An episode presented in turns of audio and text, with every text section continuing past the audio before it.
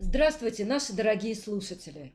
Прошло две недели с выхода нашего предыдущего обзора, и мы снова подготовили для вас подборку полезных новостей. Вот именно что полезных. Мы стараемся выбирать новости интересные и полезные и бухгалтеру, и директору.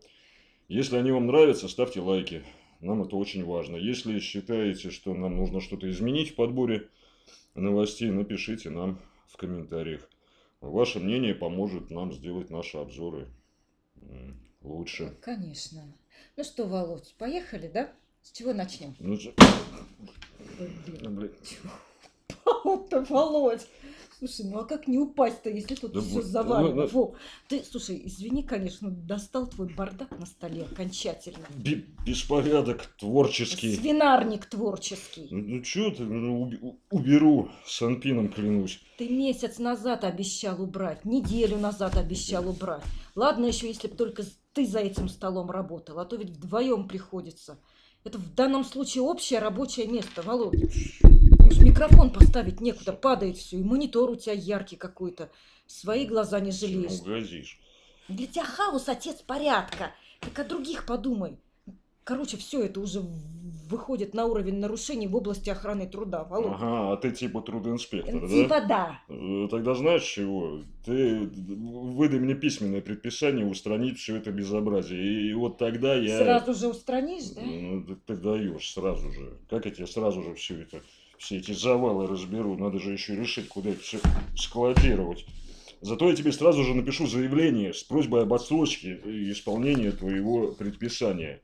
А о наличии у меня и у, у других нарушителей такой возможности говорится в недавнем письме Роструда. А я Вот. тебе имею право никаких отсрочек не давать, А, кстати. а я в своем заявлении так все это дело обмотивирую, такие обоснования подведу, что ни- никуда ты вот, не денешься.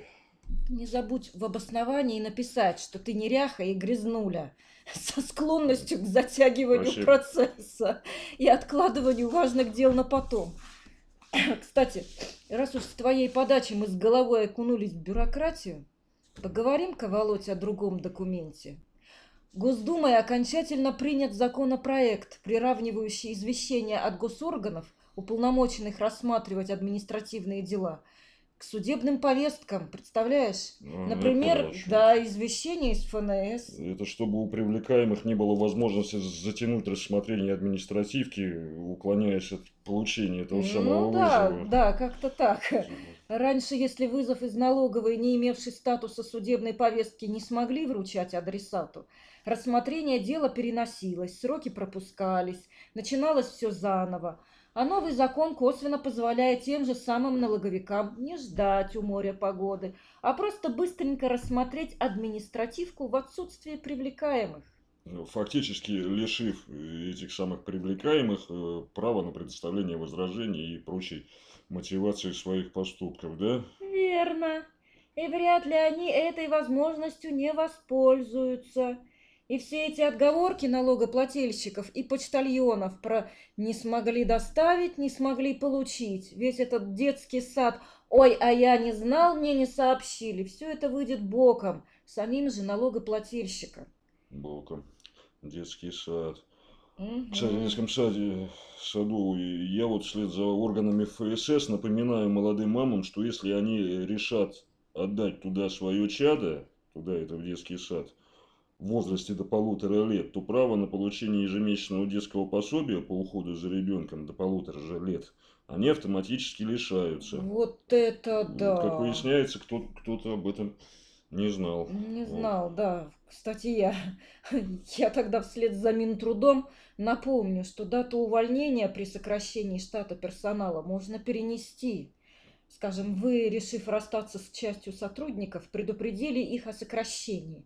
Ну, за два месяца, как обычно. И назвали точную дату прощания. Они уже чемоданы пак- пакуют. Да, они уже чемоданы пакуют, а вдруг выяснилось, что работники эти будут позарез нужны вам еще неделю или две.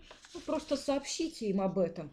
И увольнение после истечения двухмесячного срока, в отличие от увольнения досрочного, нарушением являться не будет. Вика, важная новость для тех, кто собирается зарегистрировать бизнес или какие-то изменения Давай. внести, скажем, в устав. Так вот, с 29 апреля налоговые инспекции уже при регистрации выдают только в электронном виде документы. Все, что мы раньше получали на бумагах, там ли- листы, записи, уставы, свидетельства ИНН, все теперь рассылается только на e-mail. Ну, А, так ори- а оригиналы документов можно получить лишь по дополнительному запросу. Ну, Да, ну, здорово-то да, здорово, но здорово, ино- да. здорово-то здорово, но иногда оригинал тебе сразу требуется. Ну, Ну, требуется, да, ну что тут сказать. Ну. А, Авторы всех этих изменений существенно а, облегчили жизнь регистраторам, а вот финразведчики добавили работы частно практикующим счетоводам, компаниям и ИП, которые оказывают бухгалтерские услуги. Им под угрозой штрафных санкций предписано сообщать обо всех подозрительных операциях подозрительных клиентов в Росфинмониторинг. Канал связи – личный кабинет на сайте ведомства, к которому еще нужно суметь подключиться. Ага. И, да, я видел эти рекомендации. Достаточно размытые критерии этой самой подозрительности приводятся как раз в, в рекомендациях. А к чему привела эта подозрительность в рекомендациях э, ЦБ, э, банковскому сообществу, все мы не, не- не то, что помним, а последствия до сих пор еще не расхлебали, когда счета компании замораживали направо и Да, налево. да, я Как бы помню. и здесь что-то подобного не случилось. Ну, подозрительность, конечно, шутка, штука субъективная. Ну, в общем, дедуктивное мышление в этом случае бухгалтерам не повредит. Ну да. Вообще как-то подозрительно все это. Все вообще. Все события, все новости. Но закончить все же хочется чем-то приятным. Ви- Вик, вот скажи, Ну, вот, вот скажи, ну так, близимся. Вот Близимся. скажи, если ты платишь кому-то за что-то деньги свои, твой бюджет искудевает или нет? Ну, в смысле, ты становишься от этого богаче или беднее? Вот ты Ну. отдаешь кому-то деньги. Беднее, разумеется. А вот это вот неправильная диалектика, э, которую как раз вот Минфин России в своем письме и размечивает. Э, Письме, Почему? письме о том, насколько, оказывается, руководителям компаний выгодно повышать зарплату своим работникам, Э- Аргументируй. эконо- экономя при этом на налоги на прибыль. О как. И казна предприятия при этом превращается в тот самый сказочный горшочек, каша в котором никогда не заканчивается. Вообще основной тезис этого послания – повышай зарплату и богатей. О, аж на сердце потеплело. Новость заслужила лайк. Ну, думаю, да. Со своей стороны хочется посоветовать финансистов снабжать все свои будущие послания, пропагандирующие вечные ценности в виде повышения зарплат или, скажем, своевременной уплаты налогов, говорящими заголовками. Вполне подошло бы, к примеру, что ты спрятал, то пропало, что ты отдал, то твое. А, Знаем, шат, шатару ставили. Или Он, по- поделись он. улыбкой своей, и она сто раз к тебе еще вернется. Крошка енот советовал под музыку Шаинского. Помню, помню. Вот, ну что, Вик, на, на этом, наверное, все на сегодня. Ну, э, дорогие наши друзья и коллеги, если наши обзоры вам нравятся, не забывайте подписываться. Мы выходим каждые две недели. И ставьте лайки. Нам это очень важно.